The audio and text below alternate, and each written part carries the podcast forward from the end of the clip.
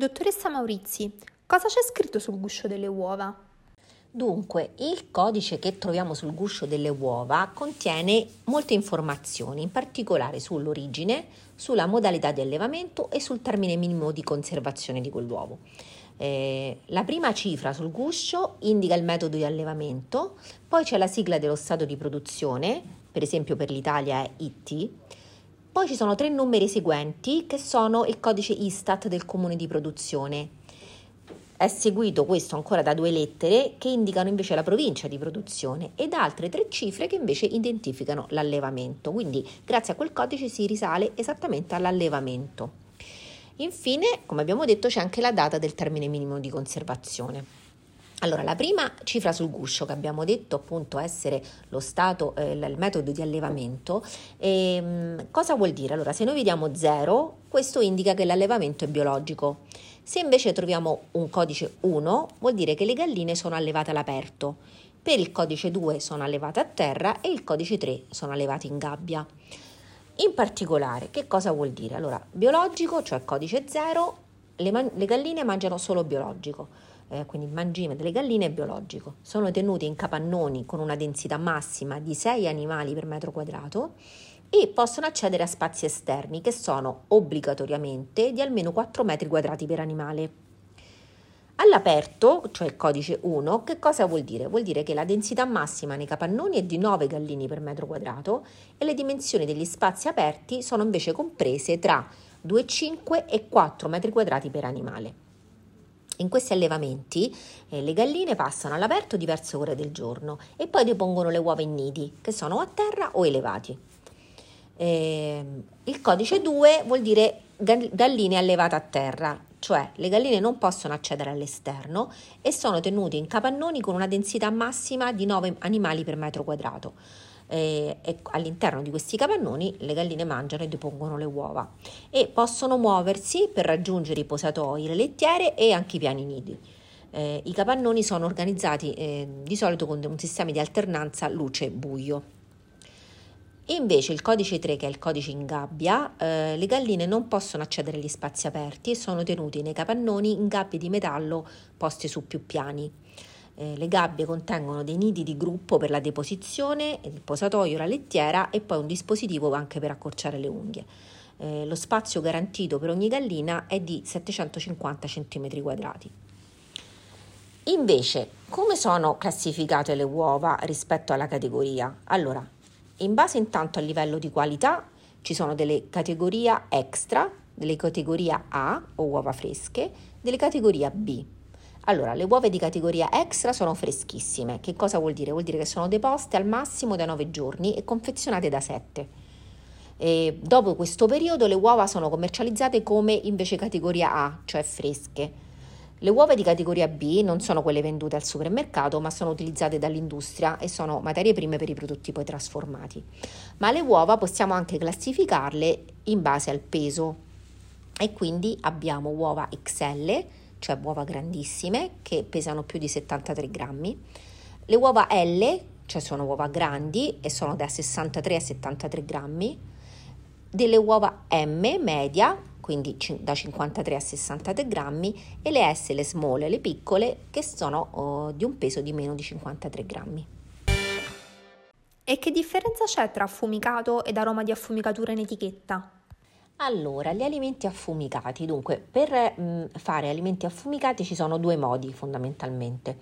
Eh, dunque, il primo è quello con il fumo di legno. Mm, eh, che cosa vuol dire? Per, vuol dire che ehm, viene eh, utilizzato il calore sprigionato da una nube di fumo e ehm, quindi le molecole presenti all'interno e l'assenza di ossigeno favoriscono la riduzione dei batteri nell'alimento e sicuramente ne migliorano no? il, il, sapore, cioè quindi cioè, hanno, assumono gli alimenti quel sapore di affumicato. Eh, di contro, tra le sostanze rilasciate nel processo di affumicatura ci possono essere delle sostanze nocive, per esempio gli IPA, cioè gli idrocarburi policiclici aromatici, che sono le stesse che vengono sprigionate dal fumo di sigaretta, ma anche da un, da un banale barbecue.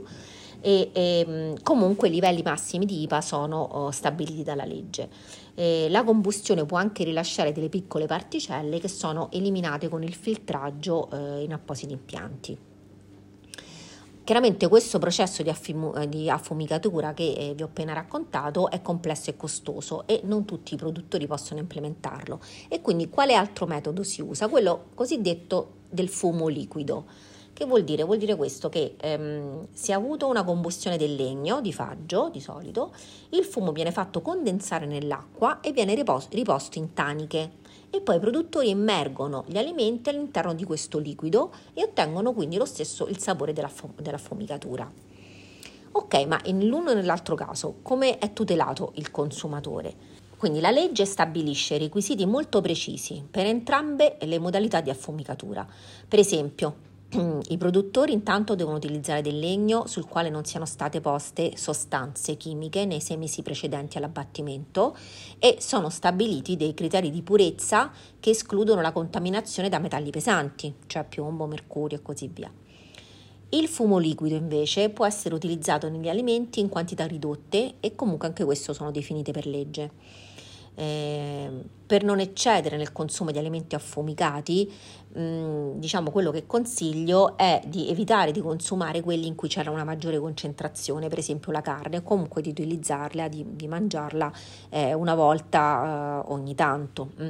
Eh, I prodotti affumicati con il metodo classico possono avere eh, la dicitura affumicato, invece quelli trattati con fumo liquido devono riportare nell'elenco ingredienti aroma di affumicatura oppure aroma di affumicatura affumicatura ricavato da, mm, per esempio, appunto faggio.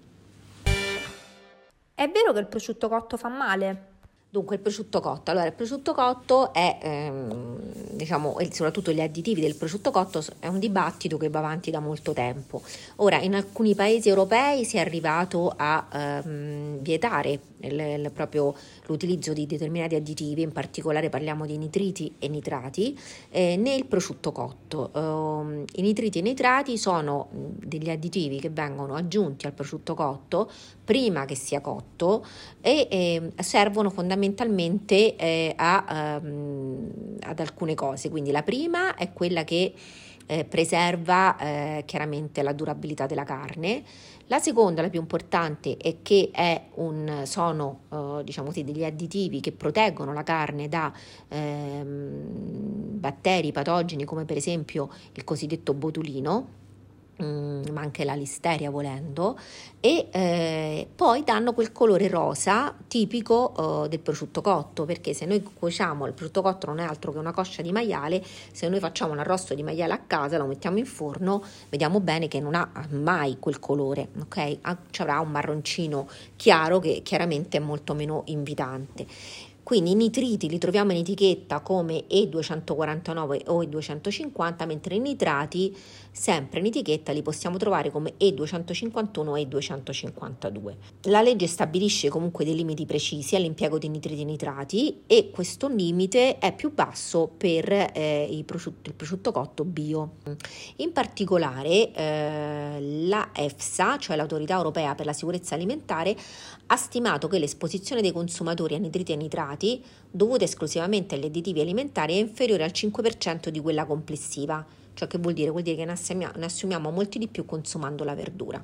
Quindi possiamo consumare tranquillamente il prosciutto cotto. Anche qui, come dico sempre, la vera forza del consumatore è quello eh, di ricorrere a una dieta variata. Quindi vogliamo il prosciutto cotto, lo mangiamo ogni tanto, ok? Se abbiamo un bambino, perché diciamo sempre appunto si, si associa il prosciutto cotto al bambino, stiamo attenti perché chiaramente tutte le eh, diciamo così, mh, limiti di legge e i valori che consiglia per esempio l'EFSA sono riferiti a chilogrammo per peso corporeo, quindi un bambino che ha un peso corporeo molto basso raggiunge più in fretta quei valori. Che cos'altro possiamo dire sempre sul prosciutto cotto? Che per esempio um, negli anni abbiamo sentito prosciutto cotto naturale. Che cosa vuol dire? Allora, qui ci sono due filoni Ok, da una parte è stato fatto ehm, invece che l'aggiunta di nitriti e nitrati provenienti da molecole sintetiche, sono stati aggiunti degli estratti di verdure che abbiamo imparato anch'essi contengono nitriti e nitrati